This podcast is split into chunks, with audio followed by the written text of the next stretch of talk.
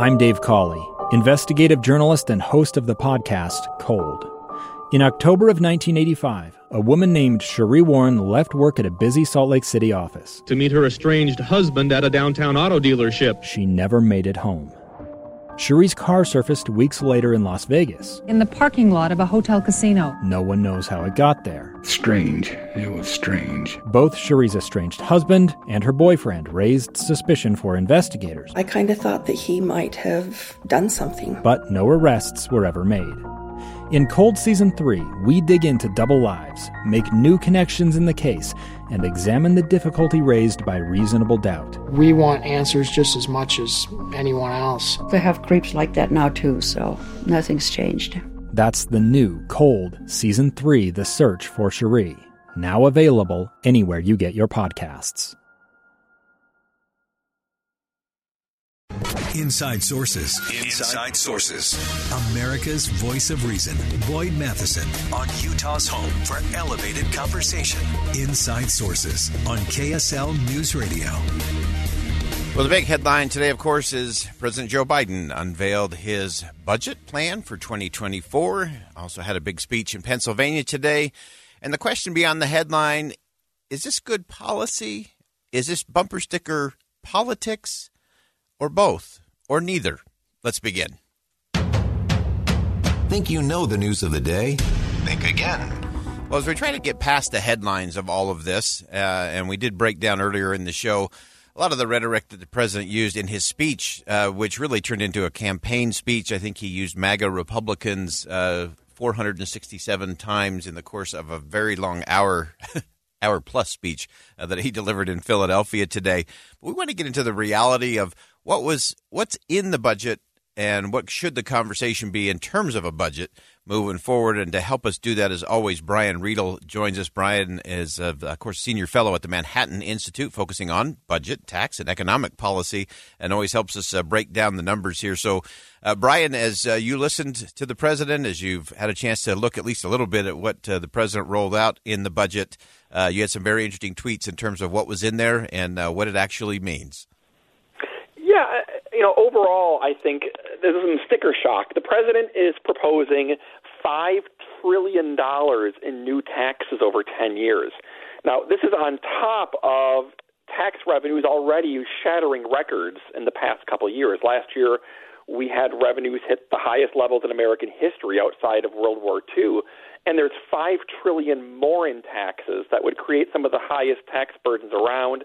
Uh, corporate taxes would jump by 56% over current revenues.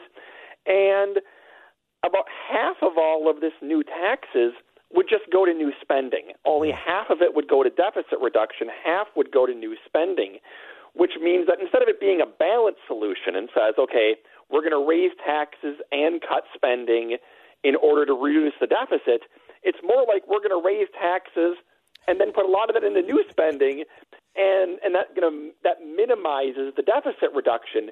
So you just end up with more taxes, more spending, and deficits still heading to two trillion dollars per year. Yeah, and that's uh, I, I just want to pause there on that two trillion per year. So one of the things that has been touted uh, in the president's plan is that it reduces deficits uh, by three trillion over ten years. But but what does that really mean? Like if you're running at a deficit in a year, you run at a deficit, uh, which means you're spending more than you, than you had. Uh, so, what is the what are they really saying when they when they project that out over ten years that it's going to? Are, are, we spending less than we thought we were going to spend, or are we just a little less in the hole than we thought we were going to be? Yeah, I mean, ultimately, it, it, what the president is saying is instead of the budget deficit per year running from one trillion to two and a half trillion, we're going to run it from one trillion to two point one trillion. So we're only going to double the deficit instead of raising it by two and a half times. Now, you and I know the, the better question is wh- why are we still running growing deficits anyway? The fact that you're that the red ink will grow a little bit less than otherwise isn't really the progress we're looking for. It's still unsustainable. It's still a doubling of deficits, and it's still $17 trillion in new borrowing over the decade. Yeah, and that's uh, that's where I think we all have to kind of just hit the pause button and just play that out in your own personal life. You know, if you went home to your spouse and you said, you know, my dearest husband, my dearest uh, wife, uh, I know we've been spending ten thousand dollars a month more than we've been bringing in. But the good news is next month we're only going to spend eight thousand more than we're bringing in, and so we're we're making real progress. Uh, it just in reality it just it just doesn't play out that way. Uh, and, and, so as you as you look at some of the other components to it, does this mean this is all more political posturing? Uh, what are the policy pieces in there that we actually should be looking at, or that could have either a chance of getting through the Congress, uh, or should at least be a good conversation uh, between the the different factions within the Congress? I mean, this is a political document. There's really there's no olive branch in here at the uh, uh, in order to reach out to the Republicans. There's really nothing. There's nothing bipartisan in here. It is it, it's it's the highest corporate tax rate in in the world. Um, it's it's huge new taxes on investors. There, there's just not much to reach out to to, to conservatives to even have a conversation. There's no spending restraint that's that's meaningful. And here's another important point. As much as the president has talked about being the defender of Social Security, not a penny of the $5 trillion in taxes goes to shoring up Social Security. Not mm. a penny. In fact, under the president's budget, Social Security goes insolvent in 2034. With so not only is he spending all these new taxes on all these new spending, but the stuff that we need to be looking at, like Social Security, just gets ignored. Wow. Uh, and that's why you have to, to look at the numbers and look at how this plays out uh, over the course of, of the 10 years uh, as it rolls. Uh, it, it, was also interesting to me that uh, that as the president again rolled out what is mostly a, a, political document, I think this is one of those we talked earlier about uh, the fact that the president really doesn't want the Senate to vote on this. Uh, would probably turn out very similar to uh, what happened with uh, President Obama in I think yeah. 2011 2012 where he got voted down by a democratically controlled Senate 99 to 1 or 97 to mm-hmm. 0 uh, the president doesn't want that this is more uh, posturing than it is actual policy and, and budgeting I'm Dave Cawley investigative journalist and host of the podcast Cold in October of 1985 a woman named Sheree Warren left work at a busy Salt Lake City office to meet her estranged husband at a downtown auto dealership. She never made it home. Sheree's car surfaced weeks later in Las Vegas. In the parking lot of a hotel casino. No one knows how it got there. Strange. It was strange. Both Sheree's estranged husband and her boyfriend raised suspicion for investigators. I kind of thought that he might have done something. But no arrests were ever made. In Cold Season 3, we dig into double lives, make new connections in the case, and examine the difficulty raised by reasonable doubt. We want answers just as much as anyone else. They have creeps like that now, too, so nothing's changed. That's the new Cold Season 3 The Search for Sheree, now available anywhere you get your podcasts. Yeah, I mean, and the, fact that when the president gave a spe- gave the, the speech on it, the presentation, you know, he was going on about MAGA Republicans. He, instead of trying to find common ground, he's trying to draw distinctions, mm. uh, which means this is a campaign mode meant to meant to crush the other side in a campaign, rather than something meant for common ground and to start a discussion. If you if you if you want to actually start start to negotiate you need to be conciliatory and not taunting the other side. This is ultimately a campaign document, and the purpose is to generate the headline, I'm cutting the deficit. There's really nothing beyond that here. Yeah, uh, and so as, as you look at what comes next, uh, so what do congressional Republicans do now? The president did say, "Hey, I've, here's my plan. This is what I value," which is an interesting conversation to have separately. Uh, but what do the Republicans do in response? Well, the Republicans, uh, at least the House majority, is going to have to write a budget resolution next month.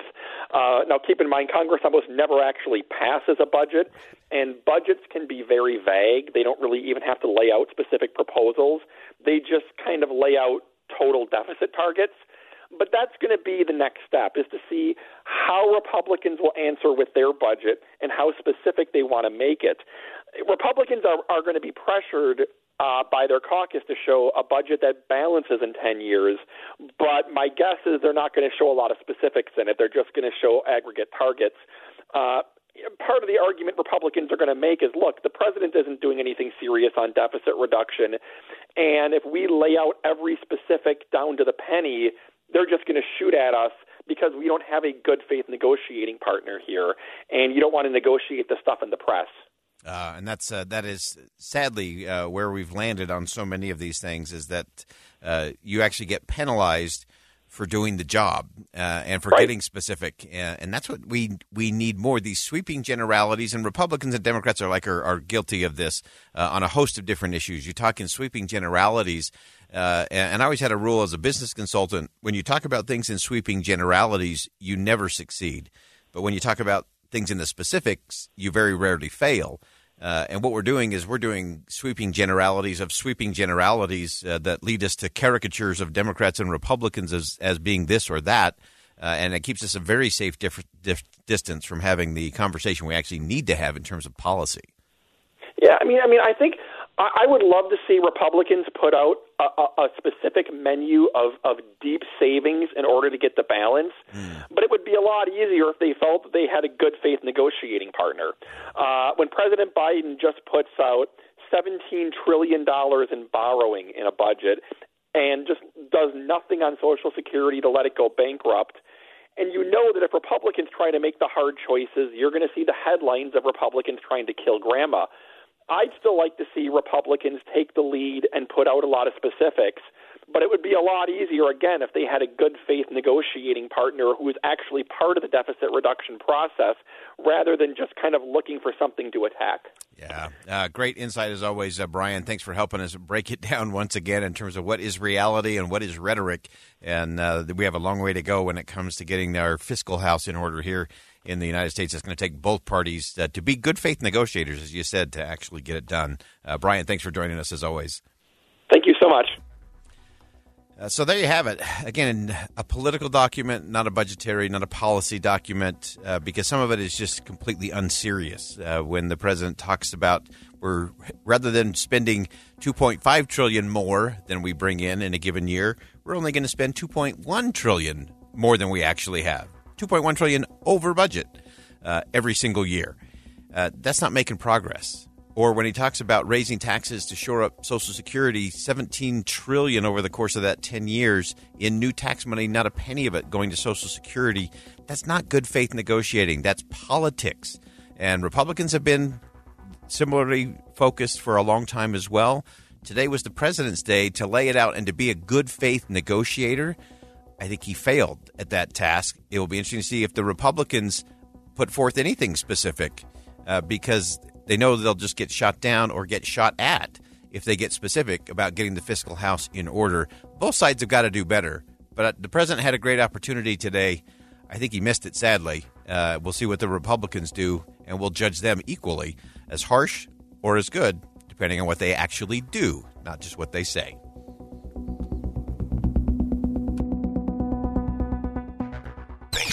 with Boyd Matheson on KSL News Radio. Two friends taking pictures of the rising full moon on a summer night. Two teenage kids doing what teenage kids do. When a stranger with a gun and a death wish changed everything. It was violent, it was senseless, and I will never understand it. I will never accept it. I'm Amy Donaldson, and unfortunately, we're all too familiar with stories about how violence shatters lives. But what we rarely see is how they are rebuilt.